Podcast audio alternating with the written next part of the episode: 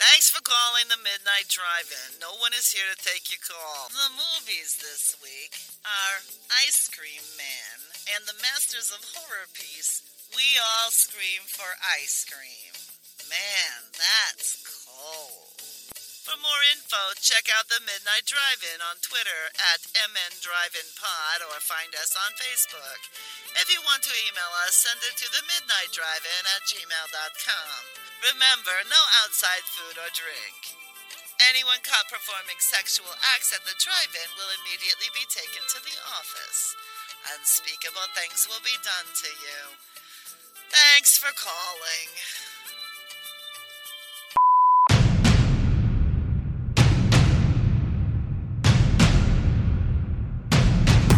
Drive away your worries and cares at this drive-in theater.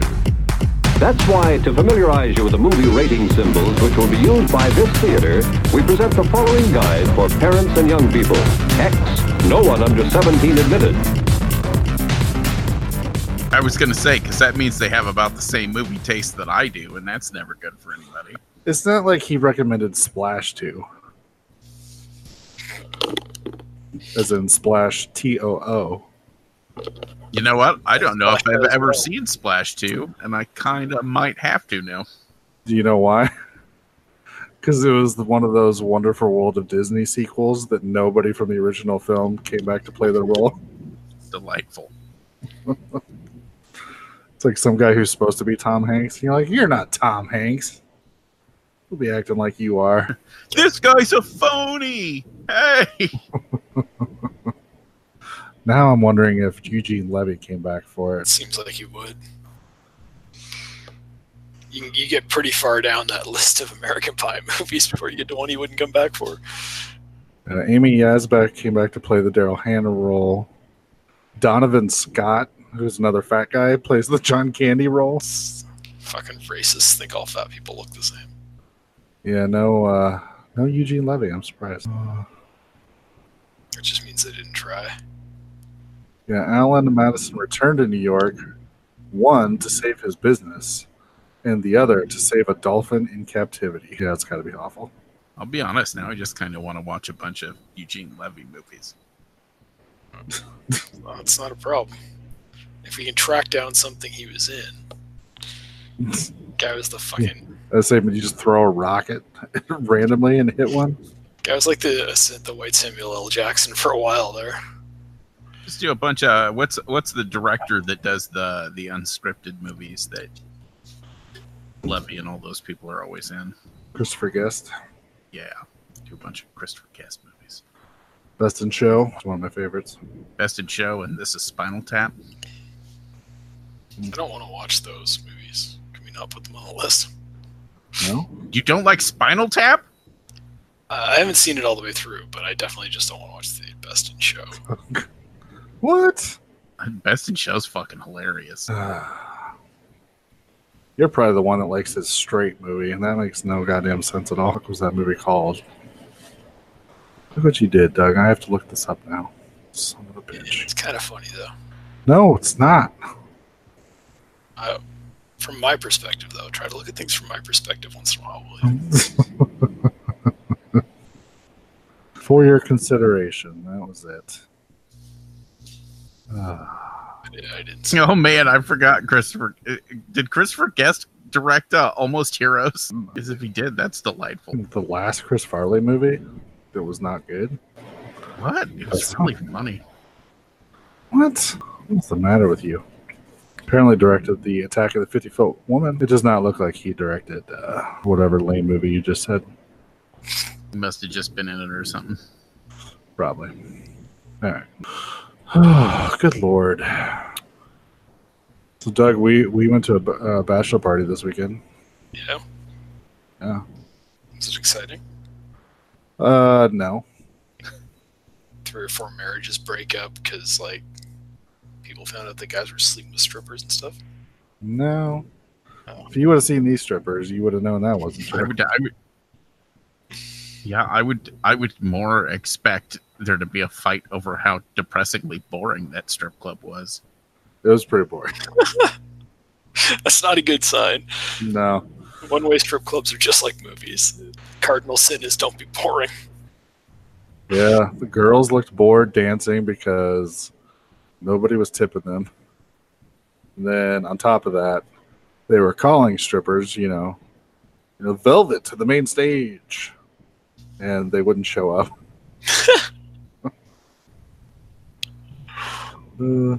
And the DJ was playing nothing but the slowest, depressing music you can. Like, I just don't. I, if you're in a place and you're trying to get people like to tip and be active, you can't just play like old Boyz II Men songs. Can't you? no, Uh, literally every song was just slow R and B, like no upbeat, uh, you know, get your blood going kind of music. It's pretty bad. That doesn't sound fun at all. And then we were just sitting around telling strip club stories because we were bored with the strip club we were in. And so we were not paying attention to any of the strippers. And one came up behind Noah, and what did, what did she tell you, Noah? Uh, she told us if we didn't get some girls over there, people would start to think we were gay. Oh yeah. Yeah. And did people actually start to think you were gay, or was she just tricking you?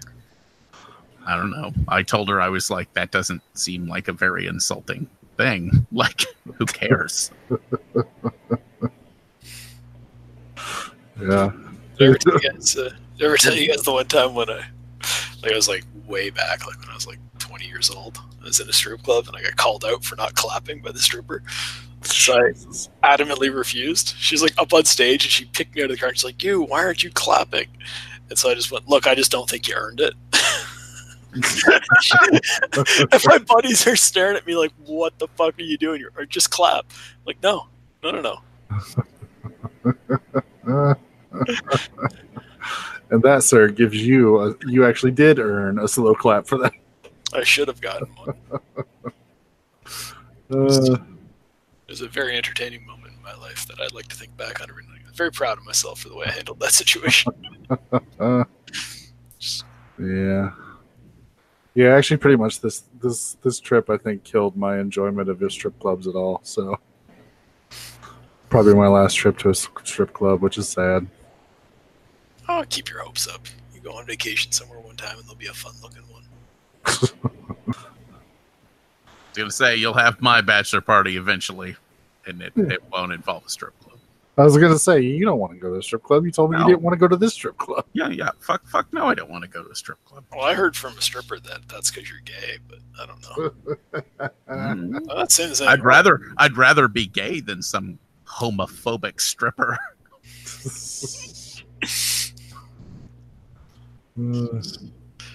I guess that's the definition of just being homophobic because you're not exposed to interacting with gay people because she's only around like heterosexual men all the time because of being a stripper.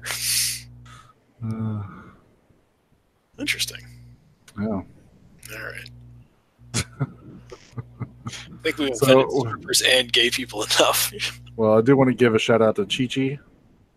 She kept bugging us at the table, so I felt bad and had to give her a dollar before before we left. Like we had given our cards to the waitress, and we're like, "Okay, we're gonna pay up." And I gave her a dollar. She's like, "Oh, thanks so much. I'll be over after I get done." And I'm like, "Fuck." So I went back to, I went back to the table, and I'm like, "Well, this is now a race." It's like, "Hurry up! Give me my card. Give me my card. Let's go. Got to get out of here." It's not a sign of a quality establishment when you give her a dollar and she's like, I'll be right over for one dollar." dollar. I was literally the only person that gave her any money because that's how sad the strip club was this night. Which is unfortunate because she was very pleasant. I don't think that's what most people are looking for. Although I feel I give you a bad that she, dollar? Can I've- engage in conversation? I feel bad that apparently she had to sell her titties to Floyd, uh, some guy named Troy. Yeah, she had a tattoo of the name Troy on one of her boobs. Oh, it's good. You got to find ways to supplement your income. Sponsorship is very common in the entertainment industry. She's like a human NASCAR. Just Troy's product placement. That's all. And there was another stripper whose stripper name was Sissy, which bleh. why? Why would you take that as a stripper name? That's so gross. Chi Chi also had tattoos of koala bears on her, and I really wanted to be like, you know, pretty much every koala bear has chlamydia. so I don't know if this is a quality tattoo for you to have for your stripper uh, enterprises, but I refrained.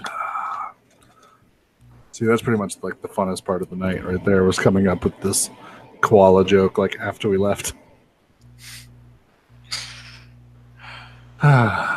This is why Next people up, coming to the their 20s. stage, the Shredder. See, now I would go to a strip club if, if they had strippers like with the name the Shredder. Like, well, I got to see this. Like, what is this all about? I would be so angry if that stripper didn't fight turtles. That's why I said this should come out with like the the whole spiel on. So she's got to like take a helmet off and like cape. be very difficult. She trips and it accidentally injures four people in pervert Row. Throws one of her elbow pads out into the crowd and stabs someone in the neck. Ah. That'd be great. Well, since we had such a sad weekend, we needed a lot of ice cream. So, uh, Noah, That was What a you- really, really good transition. right? So, Noah, why don't you tell us all about uh, Clint Howard and the Ice Cream Man? Uh, so Clint Howard plays a psychologically disturbed ice cream man. That's the entire plot. no, don't. uh, apparently, uh, he saw the ice cream man die or something as a child. I can't remember how the movie opens. Yeah, there's a the ice cream man is involved in a drive-by shooting back in the 1950s. yeah, yeah, it's really crazy. And he's traumatized. They send him to a therapy place where the uh, lead doctor is a crazy person who basically tortures all of his patients and forces them to be happy all the time, which that sounds productive. Yeah, no bad days here. Right. Uh, so he moves out. He ends up living with the nurse from the hospital, and uh, he's just a, a real crazy ass dude who kills people, and then I'm not exactly sure, like dries out and powders their bodies somehow and mixes it into ice cream. Yeah, no, it doesn't always. Sometimes he just mixes the basic parts in.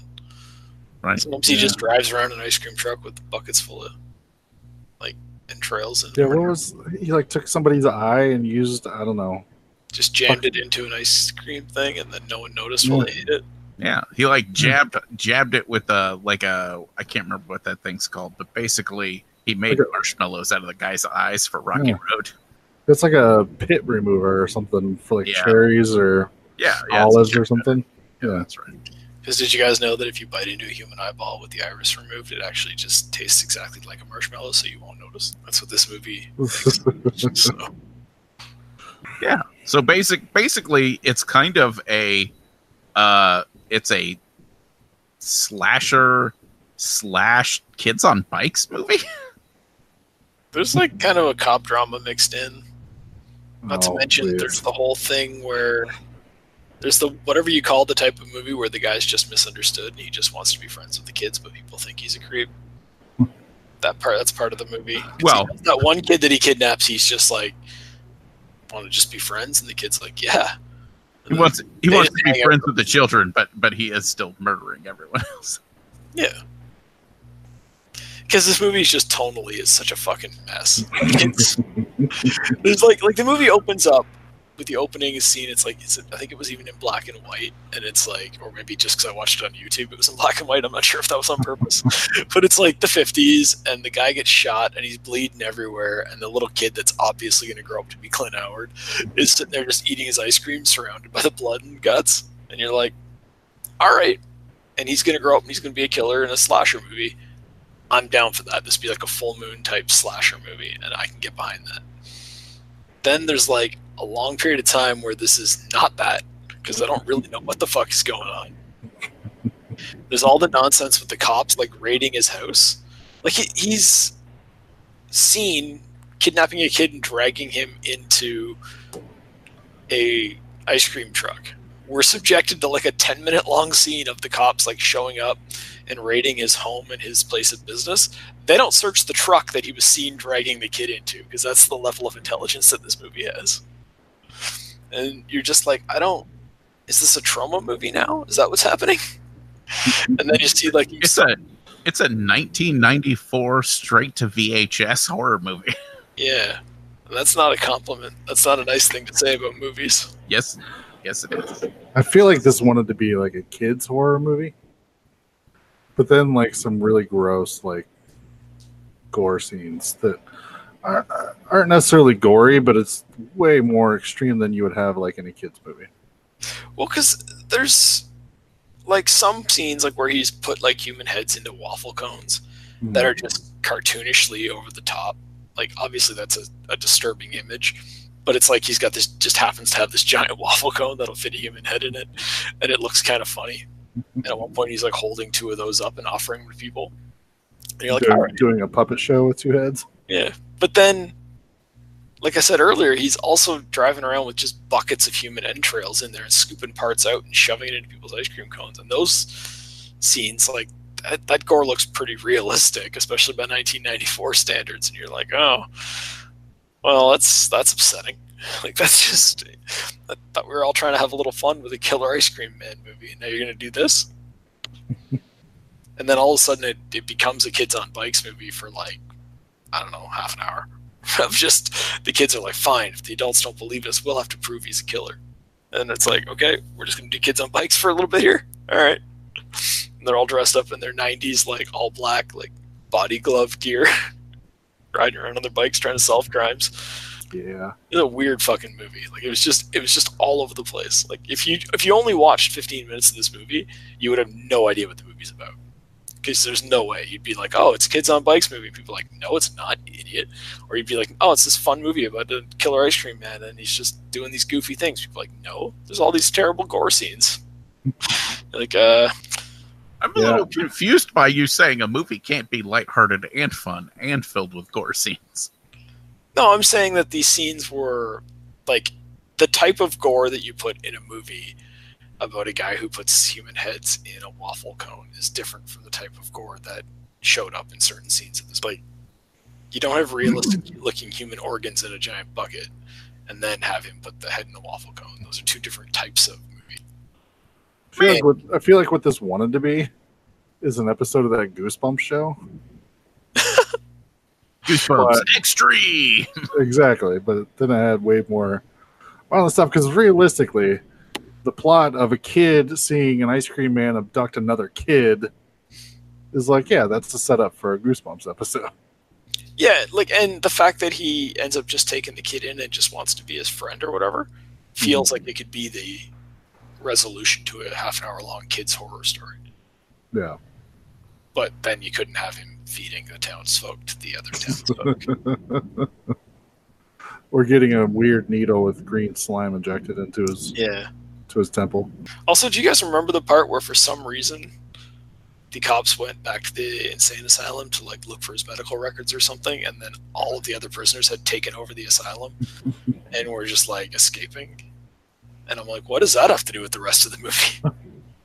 thought this movie was about one guy that got out, and instead, now it's all about all these people getting out. I don't know. Like, I don't feel like I got any context for that. Because he was released, wasn't he? And then the nurse was just taking care of him Yeah, for some reason. yeah, like the fact that the fact that those other inmates had taken over that asylum was a completely separate plot point, like from some other movie. It's like in Shaun of the Dead when they pass by that other group of people, and then you find out the other group of people has had their own story. I feel like that's what happened here. It's like there's a whole other movie out there somewhere about an insane asylum being taken over, and in the opening moments of that movie, Clint Howard's character is just released on his own. So weird. You guys sound so negative about this wonderful movie. Yeah.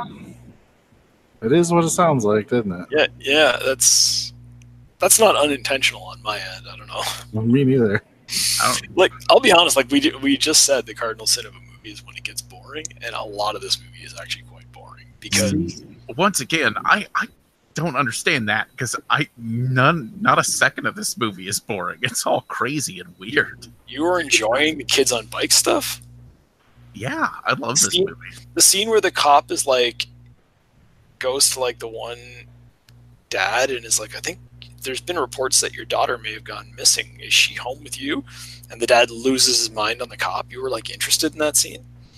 You, you weren't going, oh my god, was- this is fucking I was bad. I was fine with it because I knew in a couple seconds I'd get something like a human head and a waffle cone.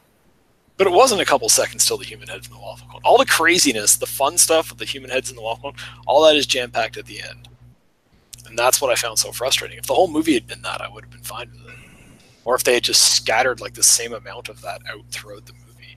They I should have know, they got little bits of it because they got the the eye pitting and the the dead body in the freezer and all the gross shit in the ice cream truck and Yeah. The one thing I will say is we do not see any good deaths in this movie. No. We see lots of aftermath where he's handing people waffle cones with heads in them, but I feel like what it's missing is interesting kills that may have helped. I would agree with that. Because we do like at one point when he, when we see that bucket just full of human body parts, I'm like, how'd those get there? That's the movie I want to watch. Is the movie about how those got there? Just Clint Howard as a fucking Jason Voorhees wannabe running around with like an ice cream scoop, killing people. It's great. He sharpens the one end of it or something. Come on, he does he does knock two cops out with ice cream scoops. Yes, I know. Not good enough. No, yeah, like I just I I was just hoping this was just going to be a dumb slasher, and it it hooked me. That opening scene, the black it, the black and white moments, I'm like, yeah, I'm in for this movie. And then I just kept waiting for something else interesting to happen, and it took a long time. And it's like I don't know what I'm watching here. Like I don't, I, and then on, like at the end, it goes crazy, and you're like, okay, but it's been a long time since I gave a shit about anything in this movie, so it doesn't really matter if you go crazy now. Hmm. Also, I asked you guys over chat, who the fuck convinced all these decent enough actors to be in this movie? I told you, Ron Howard. I guess. Because David Warner shows up. And I mean, look, David Warner's track record's not super great, but he's a really good actor. So apparently he just agrees to be in everything. Um, David Naughton. It's like, did you have a did you have some taxes you had to pay? So you were just taking everything? What's going on? I was super disappointed when I realized who like Olivia Hussey was playing. So I saw her name in the opening credits and I got excited. And then I'm like, oh, that's an annoying character for her to be playing. Who's Olivia Hussey? She's the nurse Oh fuck, I didn't even recognize her. because that's they made they made her like an annoying like nasally character, big glasses. I'm like, no, come on. Wow. Yeah, that's not good. Yeah. Thumbs down for me on this movie. Sorry, Noah. You guys suck. Yeah, I just Trust me, I am happy that Clint Howard was the lead in a movie, and I wish it would have happened more often. But this just did not come together. well, this is our second. helped. This is the second movie we've done where Clint Howard was the lead, and then he's like one for two now because that other one was decent, wasn't it? Yeah. And Yeah. it's like it's not him. He's not the problem. His performance is actually really good. The problem is the movie doesn't know what it wants to be. Well, I think I may know what the problem is. That Um, Goosebumps turned down their script. No. The director of this, this is the one and only movie he ever made that was not a porno. Oh, well, no, but see, that's So I feel like all he's like, oh, I know how to do all these scenes. So they're all scenes with bad acting that should lead up to sex, sort of, and then he just cuts that part out. So then it's very boring. It does. Right. It was probably a uh, film festival movie that just went straight to video. I uh, I do think that um, it, the porn director explains that chick who's like sleeping with the one dad. yeah. She just like shows up at the ice cream truck and she wants to bang Clint Howard. I'm like, why? What is happening? It's so weird. yeah. Some chicks dig a dude with a great big forehead. Well, why don't you tell us what you liked about it, Noah? Oh, I don't, all the things that you guys are saying are bad about. it. yeah, that seems right. I don't know. I like I like all the random gore bits. I think it's just cheesy and fun, and like the movie doesn't take itself seriously at all. See, that's my problem is that at times it feels like it's trying to take itself seriously. If it never took itself seriously, I think it'd be easier to get behind this movie. But like the stuff with the cops, I feel like they're trying to do legitimately good cop stuff and they're just bad at it. Jan Michael Vincent. Mm-hmm. Like like I said, I don't know. I just I don't get that same read on it. To me, this is the exact. If if I went to the the movie store and I looked at the VHS cover of this and said, "Yeah, this is the thing I'm going to watch," then it's the right movie for me. Yeah, that makes sense for you. Doesn't make sense for everybody else on the planet. You know, I, like I, I guess, I, like I say, I was hoping for something along the lines of a full moon movie, which is just like a low rent slasher where we get a very straightforward plot line. Just he just goes throughout the movie killing people, and eventually somebody has to kill him, and I'd have been fine with that. I just don't understand why. I guess I just don't understand why it had to go in all these weird directions. The kids on bike stuff is really what got to me because like you're doing kids on bike relatively poorly, and you don't turn it into a kids on bikes movie like fucking 45 minutes in. just not how it works. Mm, I don't know. I kind of I kind of liked uh, artificial Macaulay Culkin. Yeah, They did a really good job with that. Did a really good job of finding a stand-in for Macaulay Culkin. That's what your compliment to the movie Right, is. right. They were like, we need a Macaulay Culkin as kid, but we can't get Macaulay Culkin. You, you, tiny blonde boy. You do look like him. No, he, they just called up uh, Macaulay's dad and like, got any of those lower rate Culkins laying around? Right. You're the Pagemaster now, kid. I don't know. Like like I said, I like all the gore stuff. Uh, I kind of like the stuff with him and the the little kid doing their weird buddy thing, where he's basically teaching him how to make murder ice cream,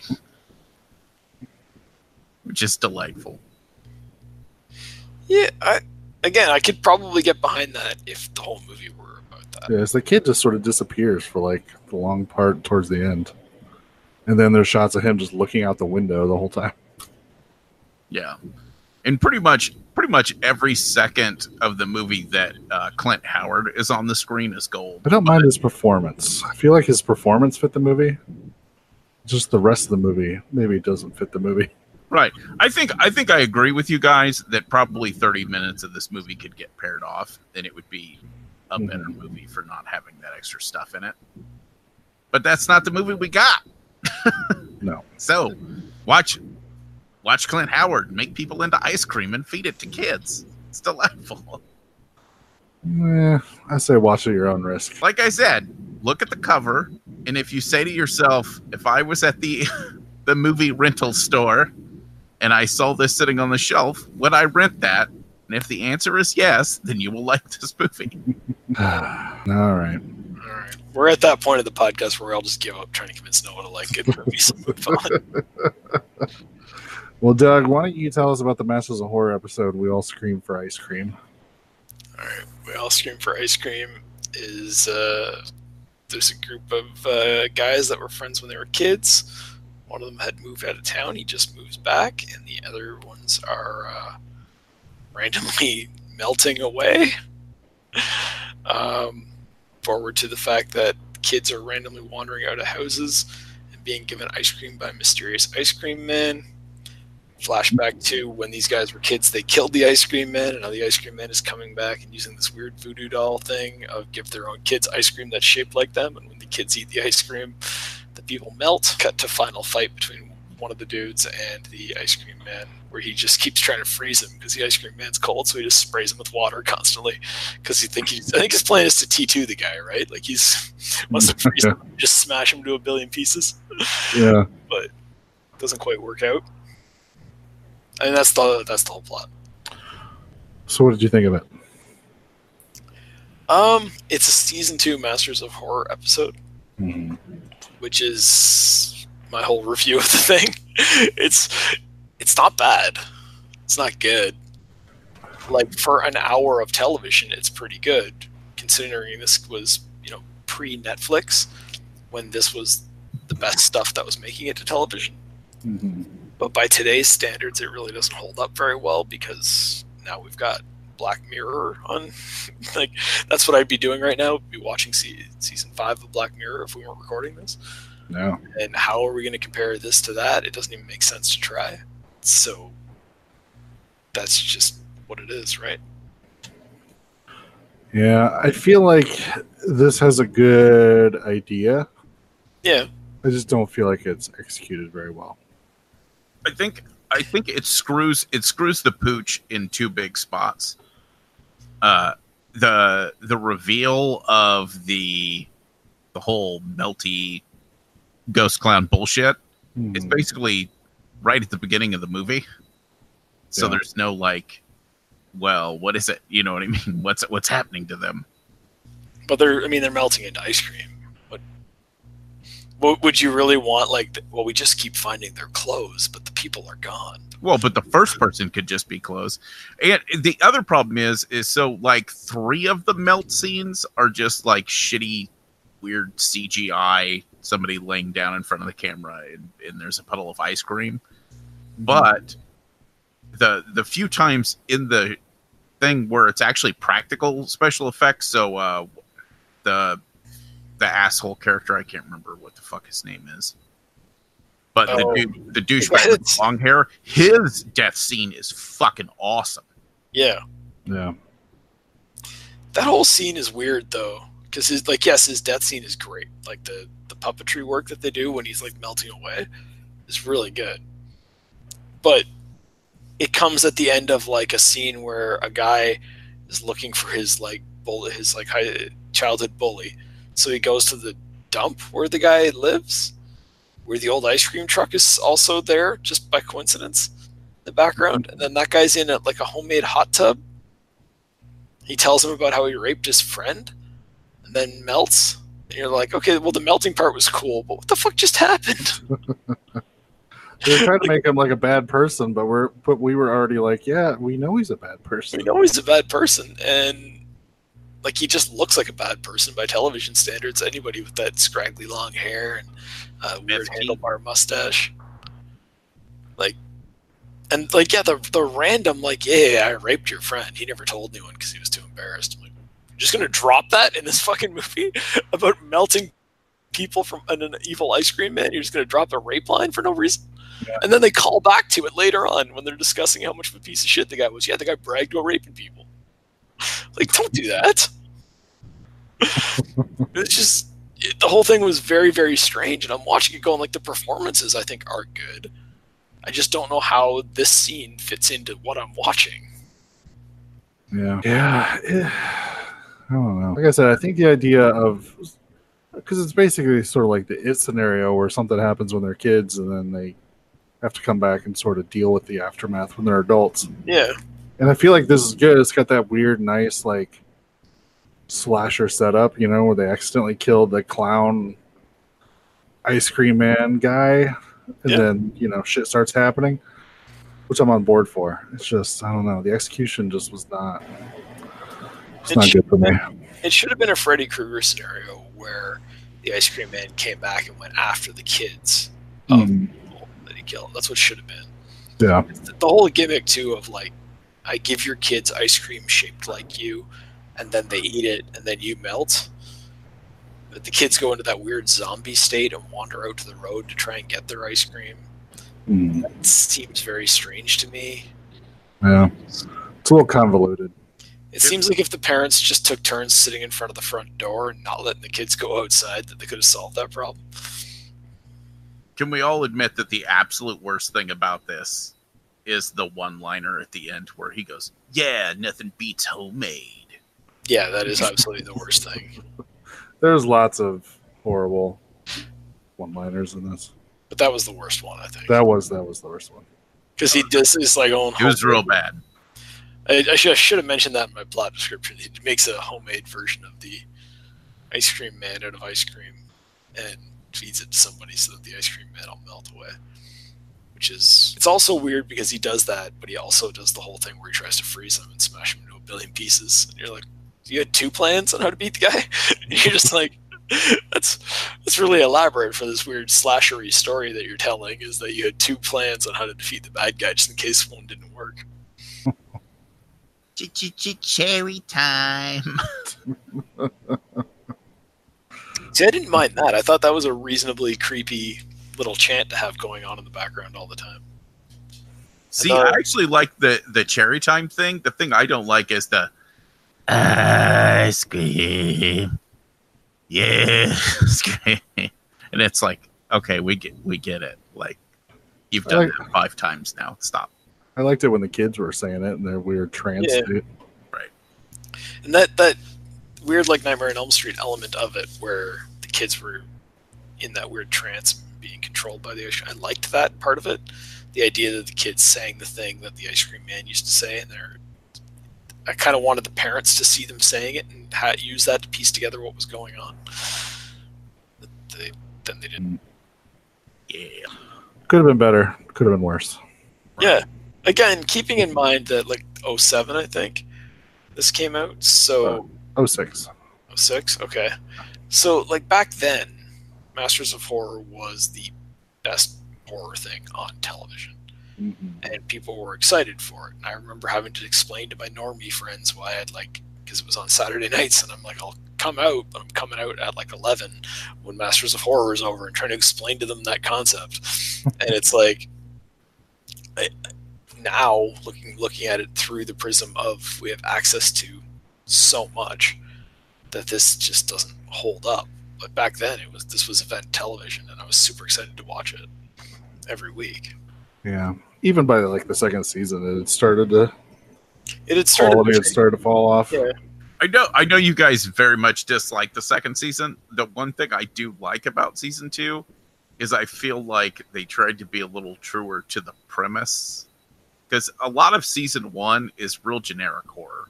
Like it's good. Don't get me wrong. They're like the episodes are good, but it's just most of them are things that you kind of expect to be in a horror movie. Yeah. And season two is actually like letting these directors loose and be like, make something crazy, and they're like, oh, okay, I'll just make something. Yeah, and part of that is, uh, like you're right. It's a nice idea, but I think in practice, when you've only got when you've got, you're, you're trying to put together an hour of television once a week for whatever it is, 16 weeks or something per season, you want to rely on the tropes, right? That's how you tell a good story in a compressed time frame is by expecting people to be able to pick up on what's going on very quickly because it's the same thing they've seen before. In maybe if these were longer movies, you could you know expand on these ideas and have more time to explain them and explore them, and therefore like you, the audience could come on a little journey with you, but you just don't have time to do that in an hour long episode. Yeah. If anything, it made me want to go back and rewatch some of my favorite episodes. That I haven't Yeah. in a while. Cigarette burns. Cigarette burns is Oh, I, easily the best. that's that blows every other episode, Yeah. no matter what season, like out of the water. That's Yeah. that But just He crushed it. yeah, yeah. You could separate that from Masters of Horror, and it'd still just be a fantastic hour-long movie. Yeah. I I almost wish that had been made into a longer movie. hmm Like that. Uh, Pick Me Up. Pick Me Up's really good. That's the one where the two serial killers, one serial killer picks up the other. Is that the one? Yeah, yeah. Where there's where there's one serial killer that's a hitchhiker that murders people that picks him up, and the other one is a serial killer that picks up hitchhikers and murders them. Yeah. I love that concept. That's probably my favorite concept that ever occurred in Masters of Horror. Let's see, season two episodes. The ones I remember, like I remember like in Family, the one with George Wendt. Yeah. That was the first one I think that aired. Uh, I liked Pelts, the one with John Saxon hunting weird possessed raccoons, Oh yeah. directed by Argento. So since it's directed by Argento, you kind of just like, yeah, Why was I thinking Meatloaf was in that for some reason? he is in that. Oh. Well, then there we go. that that's probably why. Actually, that might not be why. Knowing you, probably some other reason why you were thinking that. Probably because I'm thinking uh, of delicious raccoon meatloaf. Screwfly solution I thought was interesting, but I don't remember if I ended up liking it or not. This is the one where all the men on the planet get infected by something and start becoming super violent towards women. Oh yeah. Uh, Black Cat, the Stuart Gordon one with Jeffrey Combs as Edgar, Edgar Allan Poe, and I don't remember any of the other ones. It doesn't look like I I don't know. enjoy them. I'd have to go back and rewatch. I haven't put away the box that yet, just because it's like one of my favorite box sets of all time. Mhm. It's shaped like a baby skull, and it's just got a bunch of movies in it. One I always thought was weird. People tended to, in the first season, people tended to pan uh, incident on and off of a mountain road. Oh, I like that one. I Yeah, like I really, really like it, and Mhm. I've seen so many people shit on it. really. Yeah, Yeah. I I I remember like I haven't seen it in a while, but now I want to rewatch all of Masters of Horror. Can we, can we start a new podcast where we just discuss Masters of Horror? 26 episodes. Yeah. Uh, or if we want to include Fear itself, which was sort of related. Yeah. Um, Did you guys ever watch Fear itself? uh, I did, and I bought the the box set that has Yeah. episodes they didn't even air on TV. I don't remember if I got all the way through it though. That's not a good sign. Yeah, Incident, I really liked. Dreams in the Witch House, I really liked. Dance of the Dead, I really liked, even though it's just kind of a weird dream logic sort of movie. Uh, Jennifer was pretty good. Jennifer was good. Chocolate, I enjoyed. I think it's probably one of the weaker ones, though, but I still really enjoyed it. Homecoming, I didn't see. Deer Woman, I didn't see. I don't know why. Homecoming was a weird one. I think it's like soldiers coming back to life to vote in an election kind of thing. Yeah. It's Judge- real. Deer Woman was uh, uh, an interesting thing. Yeah. I w- kind of want to watch it because I know Joe Land- or John Landis did it, but I haven't. I mean, it's basically a where deer. Yeah. So, Oh, all right, let's So- put it on the list. So if I say were deer and you go, huh? Yeah, then you then it's good for you because you'll you'll be into it because it's a were deer. Uh, Cigarette Burns, as we said, the best thing out of the entire series. Fair Haired Child, I remember enjoying that one. Uh, Sick Girl, I remember enjoying because I think that's the Lucky McKee episode. Yeah, it's Angela Bettis in it too, right? Yeah. It's like it's like isn't it like a she's like studying bugs and a bug like bites her and causes her to go weird. Uh, her girlfriend slash roommate. Right. Yeah. Pick Me Up. I don't think I saw that one. If I did, I don't remember it. Haeckel's Tale. Don't remember enjoying that one. And then, of course, Imprint. I'm just like, what the fuck is this? that was fucked up, man. Thanks for calling the Midnight Drive-In. No one is here to take your call. More info, check out the Midnight Drive-In on Twitter at MN Drive-In Pod or find us on Facebook. If you want to email us, send it to the Midnight Drive-In at gmail.com. Remember, no outside food and drink. Anyone caught performing sexual acts at the drive-in will immediately be taken to the office. Unspeakable things will be done to you. Thanks for calling. So we do have one piece of feedback. Our good friend Brian wrote us, and he said, "Do these show ideas, as you may remember, we said people should send us weird show ideas." So I believe it was Kent sent us some show ideas a while back that were crazy, but we'll see. So Brian says, "Hey guys, I have a couple show ideas, but first I got a vent." So the other day I was flipping through the channels and I saw the Predator Roar on. It's Predator. No, I think that he watched the Asylum version. Oh. That's probably why he's upset. Predator Predator. Boy, predator. I'm a loser, baby. Uh, it was the last 15 minutes or so, and I'm folding laundry, so I figure why not? haven't seen it yet, but whatever. So this one guy is on that ship looking longingly at his buddy, th- then decides to sacrifice himself and jump through the ship's engine, causing it to crash. Spoiler alert, everybody. Uh, cut to crash ship, and then Super Predator and Homeboy fighting in the woods. Then, when it looks like Super Predator is about to claim another trophy, fucking Olivia Munn literally appears out of nowhere, puts the Predator in a scissor leg lock around its head, and starts shooting it. I'm guessing she has some cloaking device or whatever, but still, wasn't she some, supposed to be some sort of scientist? It was at this point that I made the decision to never watch this movie. I'm all about shutting your brain off and enjoying shit movies, but not when the movie has some super secret government alien research facility that they let shithead little kids in there like they're qualified scientists. Ah, Just just like with the Lepus. But this is Trump's America we're living in, so I guess anyone can get top level security clearance. No, you have to know him and or be born rich. Uh, Jesus. That that shit actually happens in that movie? Because I haven't seen it yet. Uh, I honestly don't remember because I pretty much purged everything that sounds was watching. Like I don't remember it being like as terrible as everybody said, but when you hear for like weeks and months leading up to the premiere that there was a lot of studio interference and they had to reshoot the third act because the studio wasn't happy with something. And reshooting the third act caused them to get rid of an entire subplot throughout the entire movie including a character like they had to edit out a complete character. Yeah. you just sort of know like okay this is probably going to be a big mess of some sort so. Uh, so i had low expectations. Just Yeah. Like, I had, my expectations were so low that I didn't ever see it. So no I don't know if I ever will now. I, I still think the like the Predator series was three for three going into that. Mm-hmm. not counting alien vs predator Shut up. okay uh, so brian says so i had a few show ideas you should use them an idea of movie sequels that star actors that could be interchangeable and nobody would know the difference So first would be Gremlins 2, starring Zach Galligan, which I think you said you may be doing in the future, and Waxwork 2, also starring Mac, the Zach Man. But you should also do Waxwork because that movie is awesome.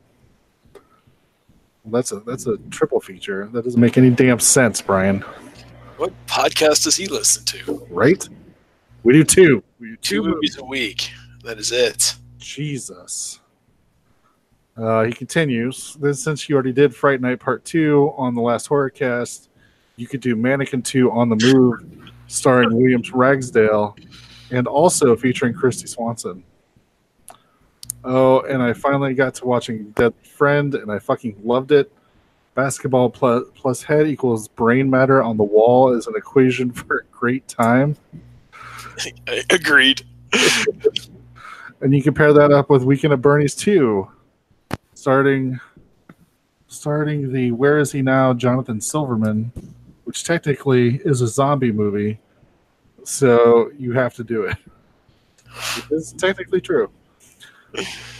Feel free to mix these up if you please, but like I said, leads could be switched around and nobody would know the difference. I got more ideas, but I'll have to wait for next week since this email's long as hell. Love the show, and as always, keep up the great work. Thank you, Brian. We will probably not be doing any of those shows.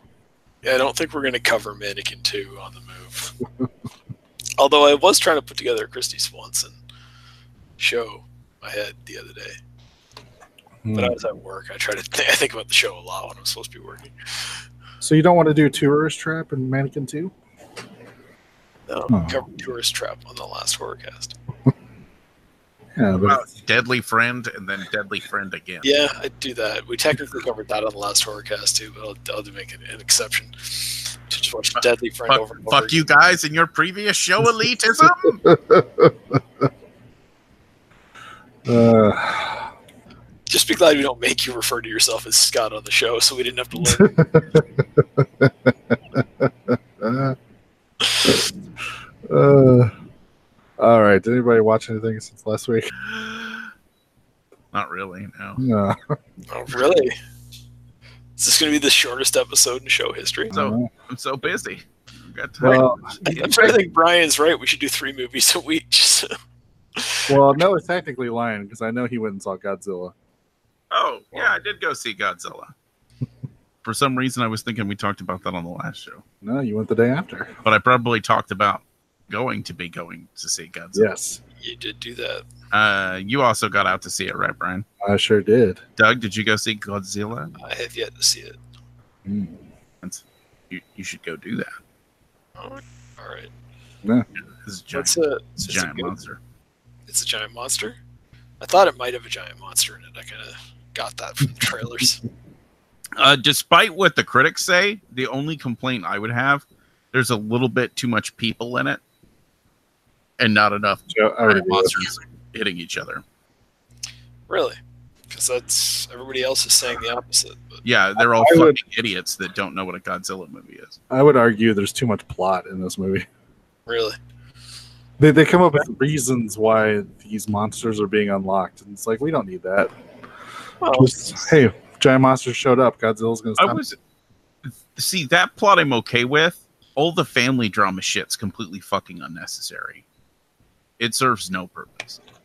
Yeah, I guess so. I would have rather had the family drama and less of the eco terrorism sort of stuff. Nah. Either way, as long as the monster fighting's good, though, I think you can get your head around the rest of it. uh, fucking Ghidorah looks awesome. hmm like awesome awesome and i just everything about it like it's all the way it should be if that i don't i don't know how to say it without like getting into spoilery stuff. All of the monstery shit about the monsters is correct. Okay, uh the only one that had some pretty major cosmetic and physical changes is mothra. But that's because if you've ever seen the old mothra movies if you put mothra in a movie like this it would be weird and pointless because mothra would be everyone's bitch okay. like a lot of people were complaining that they gave mothra legs I don't think it's unreasonable for an animal to have legs. that's yeah that's that's pretty much my opinion too uh yeah but the, the monster fights are real good uh you get a lot more of it than you did in the first godzilla movie which was most people's biggest gripe Yeah. Yeah, my whole thing with that first Godzilla movie is there's a, a moment where like that one character like looks at the camera and he's like, "Let them fight," and it's like you should have fucking let them fight after that. after that, you should have gotten rid of the human script things and had a good long giant monster battle, and then that movie would have been really good. yeah uh ken watanabe uh, I feel like they really do him justice in this movie because they were like, you know what, we didn't give Ken Watanabe enough shit in the last movie, so maybe we should actually give him like a decent plot point in this one. Sadly, I feel like they should have left out uh, Bradley Whitford. Oh no, Well, it's just the character he's playing. I feel like they wanted like a twenty-something like douchey guy who makes jokes, and then they're like, "Oh, Bradley Whitford called. He wants to be in the movie," and they're like, "Ah, fuck. Uh, yeah, just give him that role." And then didn't change anything about it. should have got uh, got him and the, the other guy from Cabin in the Woods and had them just be like commentary guys for this movie too. Oh yeah, that'd be It seems like it would serve purpose. Like they're just like in some lab monitoring what's going on. Every time a monster fight happens, they get a little two seconds to talk about it. Yeah. It's just they some of his like he has wisecracky jokes during everything. And then uh, at some point he makes some comment about like the radiation. He's like, "Well, I do still want to have kids someday, so I would rather not." And everybody uh, in my head, I'm just like, "Aren't you like 60? Like, if you haven't had kids yet, I think you're you're probably past due." It seems like it. But you know, I don't know. It, it was just a weird character he was playing. Like he played it to the, you know, to the T. But I just don't think that character was a good fit for him. Right. Uh, if you're a big fan of the old Godzilla stuff, all the Toho stuff, they uh, they really load in those references, Mhm. and they try to make it is uh, not ex- not exactly uh, like trying to make it more of a direct remake, but more like they're trying to make the continuity right. If that makes sense, like Yeah. like Godzilla. Uh, well, no, that's a spoiler. I'm not going to talk about that. And I don't think they harped on Kong or Skull Island nearly as much as you told me they did. Oh my god, how did you not think that? They say Kong and Skull Island 20 to 30 times in that movie. What? They also say Monster Zero and and Mothra and stuff. yeah, But that's because Monster Zero's in the movie. eh, Mothra's in the movie. it did, it not in the movie. they might as well have said, "Oh man, this is going to be awesome in the sequel," and look right into the camera. Eh, didn't bother me. Yeah, the uh you know the picture that the uh, the scientist chick shows that's like the uh, she's talking about her mom and her aunt or whatever, and it's the two old Asian ladies. Yeah. You know, those are the two little girls from the Mothra movies, right? Yeah, yeah. I figured that out. I thought that was fun. Yeah, it's dope. I like everything. This is a good movie. It's good. It's definitely worth your time, Doug. Yeah, I I'm hoping to see it because I think big screen is the right way to do it. IMAX is the way to do it. So that's what I did. I went with IMAX. Yeah. We'll see. I might get out this weekend. We'll see. It's just I have such a big I have free thing. time this weekend because there'll be nobody else home, but then there'll be nobody else home. So do I want to risk leaving my house at that point? Yeah, you're not leaving the house to avoid anybody because nobody's home. Don't want to don't want to lose that precious sitting around at home time watching other movies. I could sit I could sit out on my deck by myself and it would just be quiet. Ah, I could do it twice. I could do it once in the morning with a coffee and once in the night with a beer. The same day. does your kid uh, your kid yell a lot? Kid yell a lot. He's two. He So, yells. yeah. Everything he says is a yell. Or occasionally a whisper, which is so quiet you can't hear it, and then he gets mad because you can't hear him. I was just wondering. I saw that video the other day again for like the fiftieth time of the dad hearing nothing for the first time in like four years. Was what Yeah. it said, and I just crack up laughing every time I see it. Yeah, it's I, every now and again I send my kid to his grandparents because I like to be able to go to bed and then just wake up in the morning and nothing happens in between. Uh, all right, did you watch anything else now? No, no, that's it. What'd you watch, Doug? Uh, I only got one thing. Uh, movie called Angst. It's from 1983, I think. Does that sound right to you guys? Sure. Uh, it's a German movie. Uh, basically, the plot is guy gets released from prison, been in there for 10 years for murder, gets out and immediately decides I'm going to go on a bit of a killing spree again because murder's probably still fun. I haven't done it in 10 years. And we follow him around for like a day while he does this before he manages to get caught again because he's not very sane. Uh, the thing about this movie is, and don't get upset when you hear this, Brian, because it's a compliment in this case.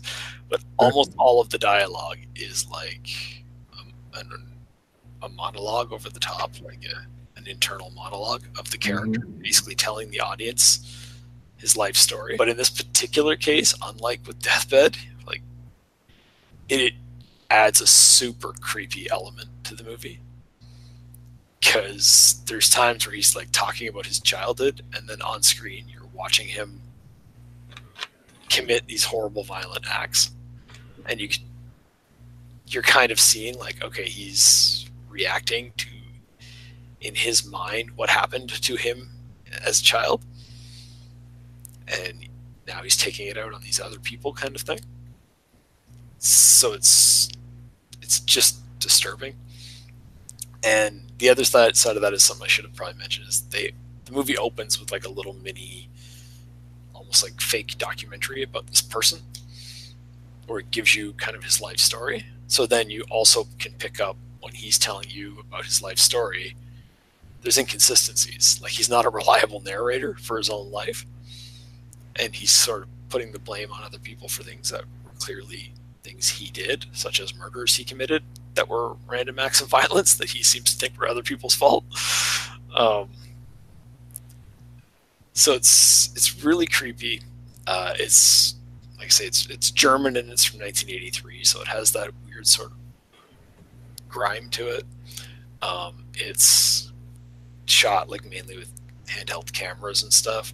There's a number of shots where he's like running, and it's I don't know how to describe it, but it's almost like the camera's attached to him. So as he's running, he's sort of steady in the shot and everything's moving around him. gives it a real voyeuristic type feel. Um, it's also really interesting because he's just a human being and not a movie character.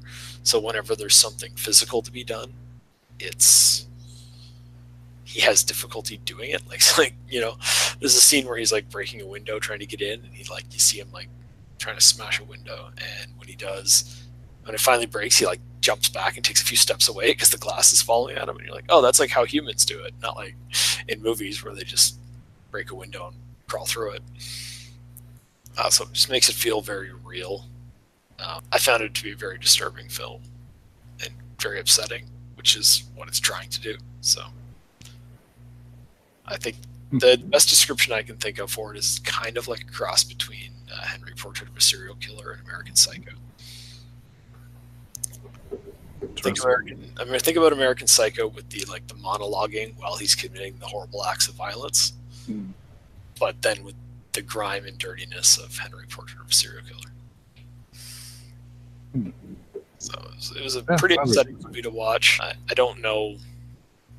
It's it's also subtitled, which adds something to it because you're having to stare at the screen, like read from the bottom of the screen while he's doing these things. So you're not like can't ever turn your eyes away from some of the horrible stuff that he does.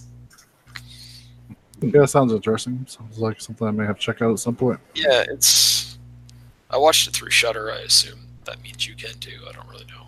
Oh, probably. since like stuff works, but it's uh yeah. It was, I don't know. I, I honestly thought it was just going to be a slasher movie when I picked it, and then I'm like, it, when I saw it, it's like the, it says on it's like other things related to this. And it gives you the option is like Henry, and I'm like, oh, that's this is probably darker than I'm anticipating, but and I just sure why not? I'll still watch it. And then it's yeah, and it's it, it's I don't want to get too spoilery with it because I don't think most people will have seen it, but it's uh Yeah.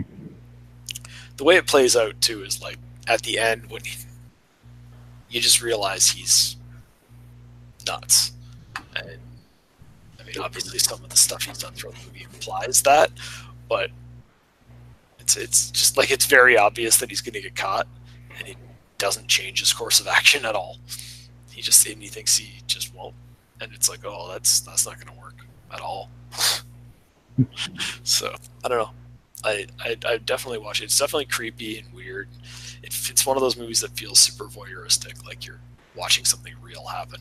So when, Oh.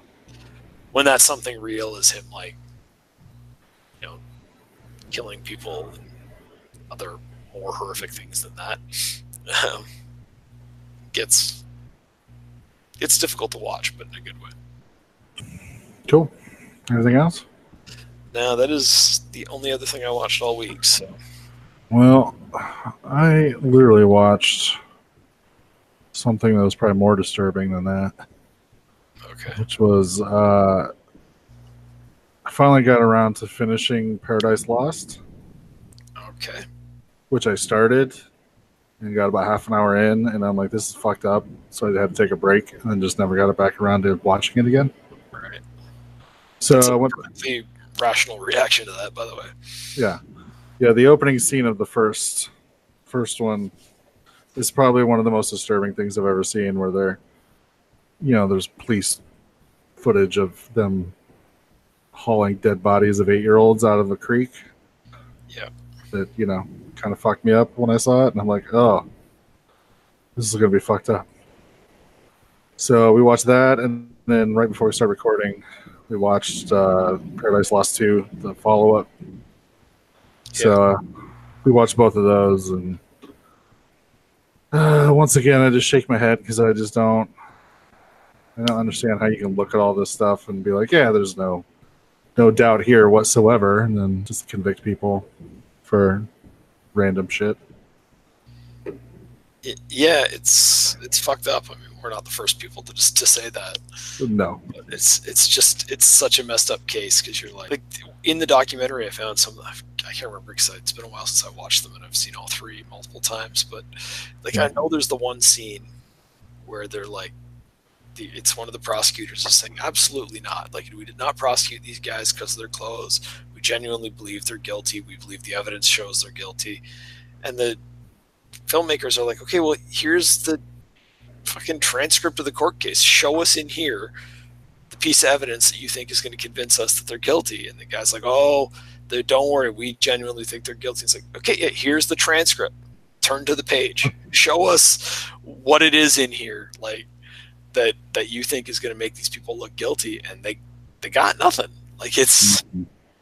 and you're just yeah. I mean, that's like when the first one was over. I'm like, that's an ex- that's a definite case of the jury had their mind made up as soon as they walked into the courthouse Yeah. of how it was going to go down, and it's probably because they're just I don't know the entire situation just seemed like they broadcast exactly what they wanted people to know about this before the trial even started. Yeah. And I mean, I think maybe one of the things that gets a little lost in the documentaries is how fucked up the town was as a result of these murders. Yeah. Like, I think that, you know, like, yeah, I, I get that people just wanted, they wanted this over and done with. They wanted case closed. Mhm. This is not the right way to do it. Yeah. And it's, yeah it's- there's there's just so much glaring stuff that is just like well we literally just handed you two other uh, suspects that could have done this like during the actual first trial and it's like nah no doubt no doubt in my mind that these kids did it just because one of them's uh, into wicca and they all listen to metallica Like, Yeah, like the one, uh, like especially that what Damien, the, the Yeah. lead kid, like he doesn't do himself a lot of favors. He is kind of a douchebag, but I think he, I think if you if you've listened to interviews with him, he'll say like, yeah, like I just figured, what do I have to worry about? I didn't do it, so how could I get convicted?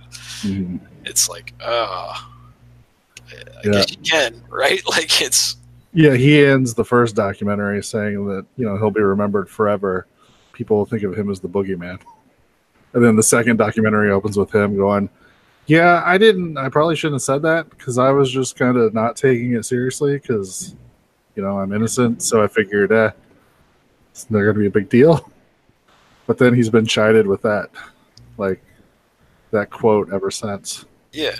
and it's like, oh Jesus.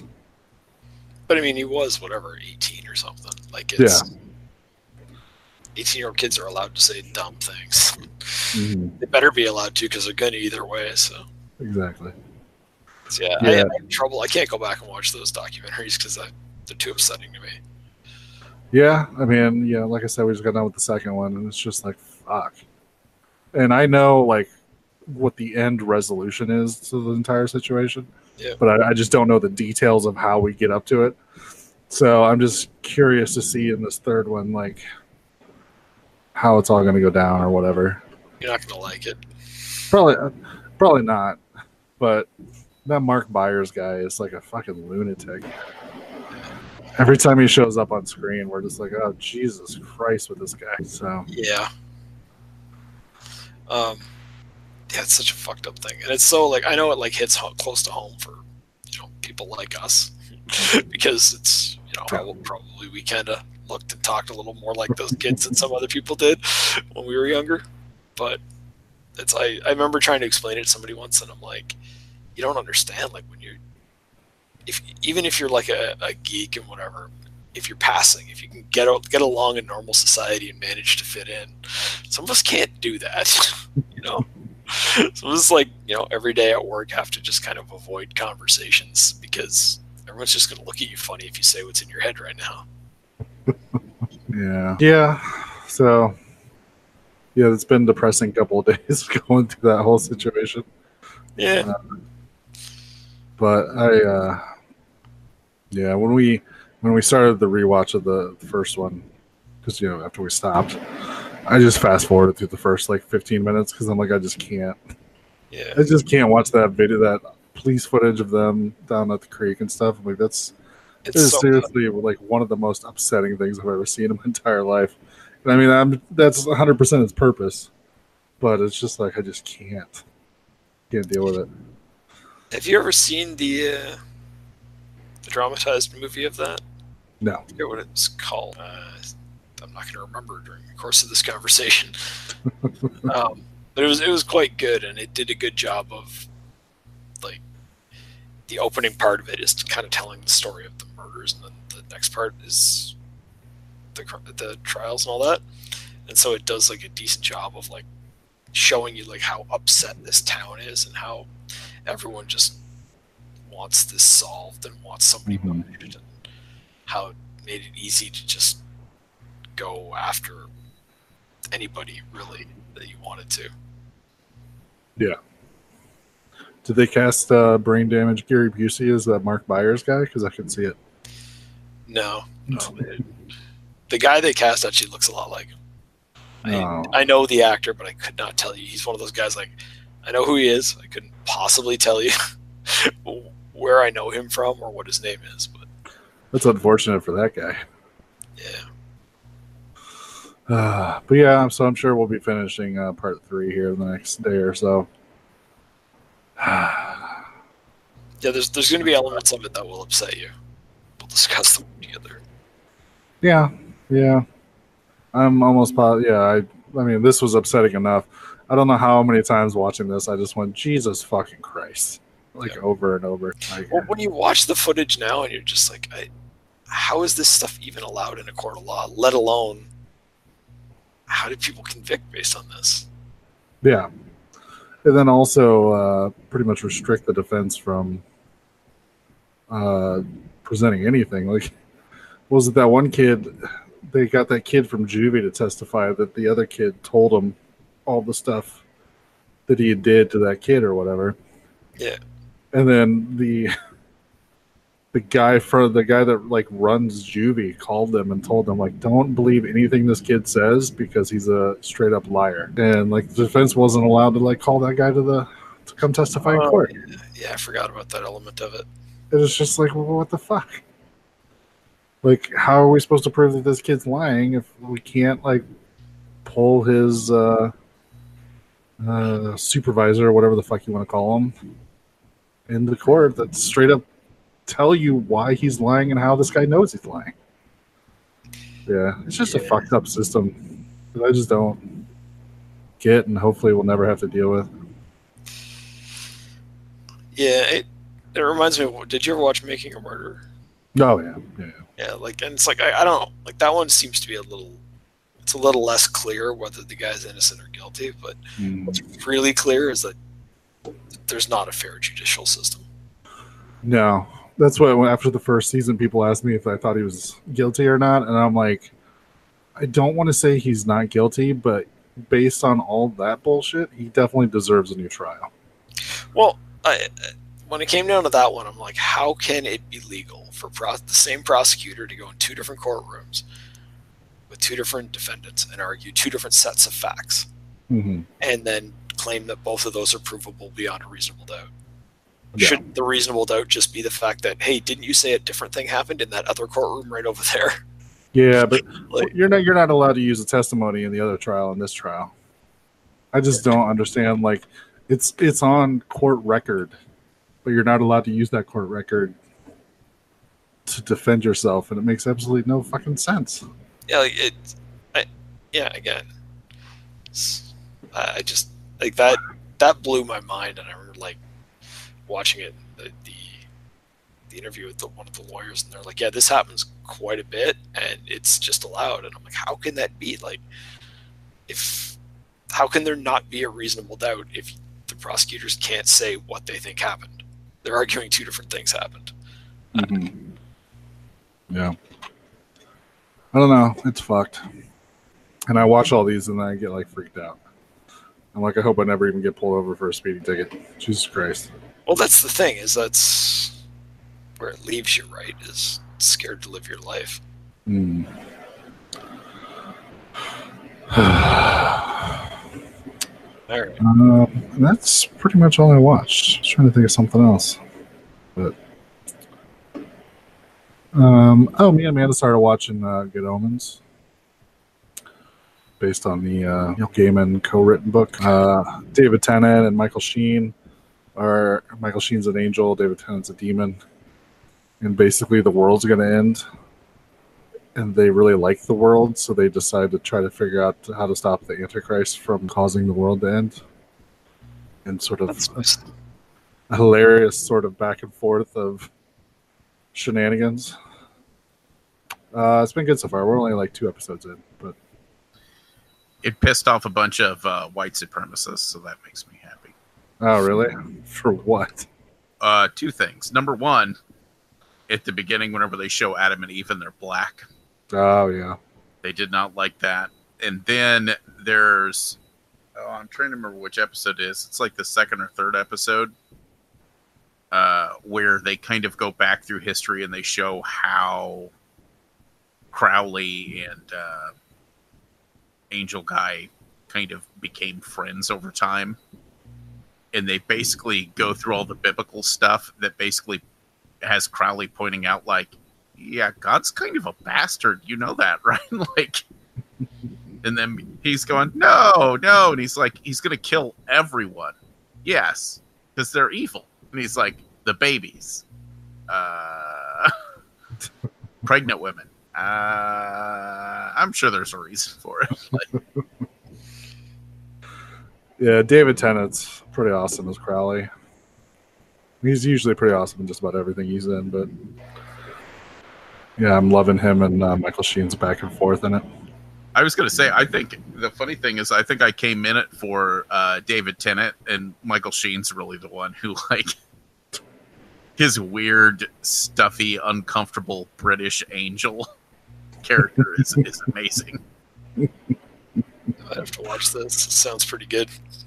Yeah, it's based on the uh, the book, but I've never read the book, so I got nothing to go on. But yeah, I'm just enjoying the series so far. It's only six episodes, so yeah. It, Disappointed, basic- you think? um, I don't think so. Is it maybe a co-production? Maybe I'm not sure. because like Jon Hamm's in it and like a bunch of other people. Michael McKean's in it, but he's playing a British guy. Yeah, I don't know. But I mean, the whole thing kind of hinges on the fact that, uh, sort of like in The Omen, where they switch the baby out and give the American ambassador the Antichrist when his kid is born. They go to do that, but then it gets all fucked up and the wrong baby goes to the wrong family. So they think they know where the Antichrist is, but turns out they actually don't. So, yeah. Sometimes you lose your car keys, sometimes you lose an Antichrist, whatever. Happens to the best of us. Yeah, it's a good. It's good. I'm enjoying the comedy. i it's just, it's really well written. So it's definitely worth a watch. I think it's fun. Yeah, there's, Um, there's a bunch of little things that happen in it that are just fucking fantastic. Like there's there's a character who's a really really good person, and and as long as that person's a good person, there's no problems. And then this crazy witch girl unleashes a torrent of conspiracy theories on him and basically fucks his whole life up. Uh, yeah. So worth a watch. It's an Amazon original, so should be on Amazon Prime. I would imagine that uh, it would be on Amazon Prime up there in Canada. If it's an Amazon original, it should be. Yeah. Yeah. So worth a watch. Uh, I've been enjoying it. I think we got four episodes left. So should be good. Once I get this Paradise Lost 3 out of the way, then I can go back to watch. Here's a brief glimpse of some of the truly fine pictures we've scheduled in the near future. Uh, all right, so next week we've uh, decided to watch some movies that deal with monsters on TV, sort of. So we're going to be checking out Terror Vision and The Video Dead, which I've never seen The Video Dead, so this may prove interesting. Did you say you didn't like Noah? Say what? Did you say you didn't like The Video Dead? Uh, I'm more neutral on it than anything. I think it's just it's not bad. I just didn't particularly get anything out of it. All right, well, we'll see. I've never Anything else? seen either of these movies. That's how they ended up on the list. Well, we're gonna knock two off the list for Doug next week. You're either gonna be really happy or you're gonna be like, "Oh, this is a horrible idea." Yeah, well, I think I don't think I've seen Terror Vision. Uh, trying to think of what to compare it to. I don't know. I enjoy it. Most people compare, compare to the video dead. But Well, I do have the double feature disc from Scream Factory with both of them on it. That's perfect. Either way, if they're bad, I can just go watch Videodrome. Yeah, there is that. There's a friend of mine from work that uh, wants to watch more like weird cult films and stuff. The same guy that I had to show Evil Dead 2 and Army of Darkness to. Yeah. I asked him if I've ever if he's ever seen Videodrome, and he's never even heard of it. So I'm trying to decide if I need to sear that into his brain or not. That's a tough one. Just ask him how he feels about uh, chest vaginas. Well, if you're pro chest vagina, then really you, you got to be a Videodrome. There's no way around it. Yeah, because he's coming over on Sunday to watch the movies. We're gonna watch Into the Spider Verse, Nice. and then I told him because he hasn't seen it yet, and I told him we could. uh What? That's a perfect double fill into the Spider Verse video drone. Videodrome. uh, I love it. uh, I was thinking maybe like Monster Squad, but I don't know. I may have to swap that out for video Videodrome. I'd probably do Yeah. Monster Squad. I'd do a different double bill. into into the Spider Verse and uh, New Frontier, Fuck is New Frontier? Justice League New Frontier, Oh, okay. Yeah, the the other best animated superhero thing ever made. it is good. I don't know if that's what we're going with. Though. Dude, Initially, it was initially it was just Spider Verse. He was just coming over to watch Spider Verse, but then he said he had nothing going on that day, and I'm like, well, I can grab a couple more movies. We can figure out something to watch. You gotta watch Monster Squad, especially if he hasn't seen it. He's never seen Monster Squad before. Well, that, Monster that- Squad needs its own dedicated day. Yeah, you Should could. be, Well, you could. be watched on its own. You can just. You can do that again later. Also watch Monster Squad. Hmm. Yeah, I told him. Uh, asked him if he's seen Night of the Creeps or Monster Squad. He's never seen either one of them, so gonna have to Oh, make that happen at Monster some point. Squad. Gonna have to make that happen. Probably is gonna be a Monster Squad. But we'll see. He's only like 26, so I don't know if he has like a deep love for like the Universal monsters. But um, I don't know. We'll find out. Maybe I can sell him in the. Uh, it's like Goonies with monsters aspect of it. Yeah, I think if you like, if he likes the Kids on Bikes movies, he'll be happy with Monster Squad. Hmm.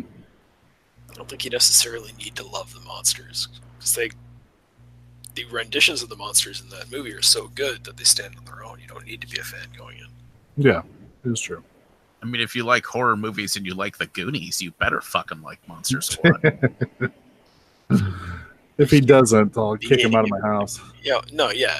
If, don't be friends with somebody who doesn't like Monster Squad. That's ridiculous. yeah, non non insider genre hot take: Monster Squad better than the Goonies.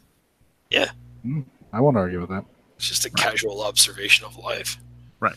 I th- yeah, but I think that only if if you said that to anyone outside of the horror genre, they'd be like, "What the fuck are you talking about?" Yeah, those people are dumb. Yeah, They're all wrong.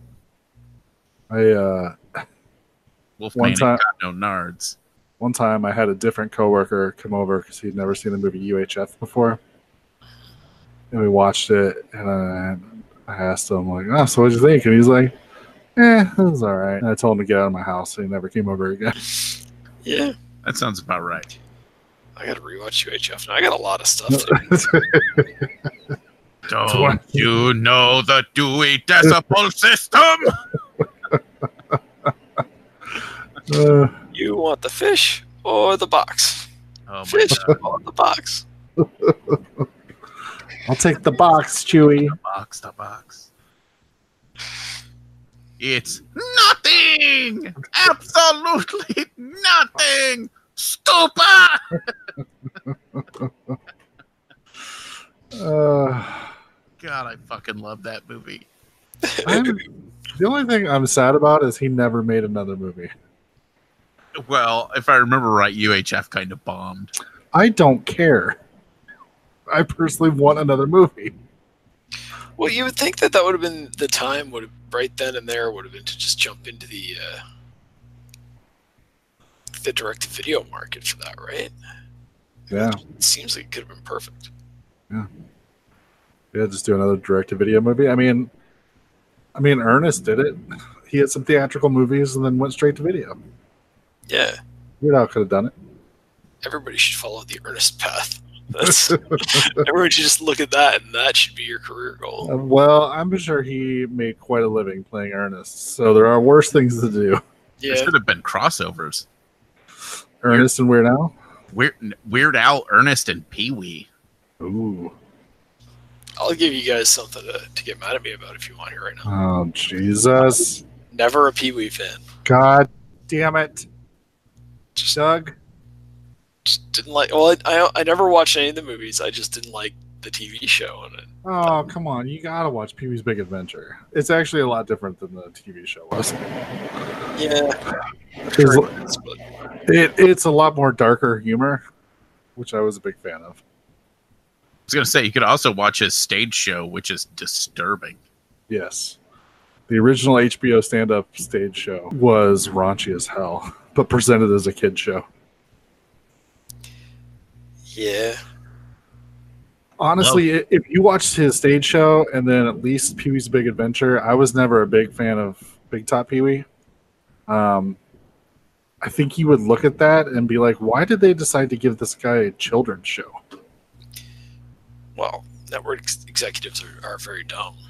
They do dumb things as a result of being dumb. So I'm never surprised when it's stuff like that. I mean, it was about the same time that they made RoboCop into a cartoon and the Toxic Avenger into a cartoon, and the, And Rambo into a cartoon. yeah, yeah, their idea of what appropriate children's programming was, it was a little twisted. Mm. Yeah, I mean, it was there was a lot of R-rated properties that became cartoons. Goddamn Doug not liking fucking Paul Reubens. Fuck, fuck you, Doug. Love Paul Reubens. Love him. Hey, I I think I'm the only one here who put a Paul Reubens movie on the list of things to watch. Yeah, maybe. So Challenge accepted. Uh, so- shit, what, what did I just do to myself? oh, we're watching Mystery Men. That'll be good. That'd be all right. Ooh. Can live with that. Um, so my friend has a terrible fear of clowns. Like, seriously, will almost get like a panic attack if I send him a picture of Tim Curry. Uh, if we were just talking about it one day, and we were trying to narrow it down, um, trying to narrow it down, like what would have caused it, and it wasn't it because he was already scared of clowns before that even popped up. That just made it worse. So we were going back and forth, and I guess since Doug hasn't seen it, he won't know. But we think we narrowed it down to the to the dream sequence from Pee Wee's Big Adventure when his bike is being operated on, and all of like the doctors and stuff are clowns like running around. And it's probably one of the most terrifying scenes like ever. And he's like, I think that may have been it. Like I think I watched that and it freaked me out so much I never wanted to like clowns like ever again. Maybe Killer Clowns from Outer Space. No, he didn't mind that one for some reason, but Or maybe Yeah. just the existence of clowns. that's Like, true. there is nothing normal or okay about a clown. Like they're the only I am I am as liberal as it gets and all people are equal and should be treated with respect except for clowns. They need to have a separate separate but equal thing going on. There should be a clown island where all the clowns can go. And they can live out their clown lives. ugh. You do know the uh, um, whatever the union of clowns is. Yeah, fuck those guys. They're all pissed off at Stephen King ever since it came out. Oh yeah. They've said he's they said he's made it impossible for clowns to be accepted in society. But why, again, I'm pretty I, sure John Wayne Gacy did a better job. I, I think at some point we all have to agree to though. It's not like it's not somebody else's fault. Clowns are creepy. That's clowns Mm. did this to themselves. Well, it's impossible for them to be accepted in society. Well, do they deserve to be? Is the question you have to follow up with. No. Easy answer. Uh, Rather have rather have mimes around. Oh, come on. Let's not be ridiculous. You always got to take things too far. Fucking mimes. Please remember to replace the speaker on the post when you leave the theater.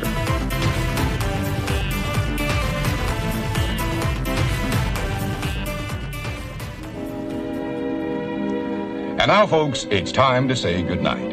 We sincerely appreciate your patronage and hope we've succeeded in bringing you an enjoyable evening of entertainment. Please drive home carefully and come back again soon. Good night.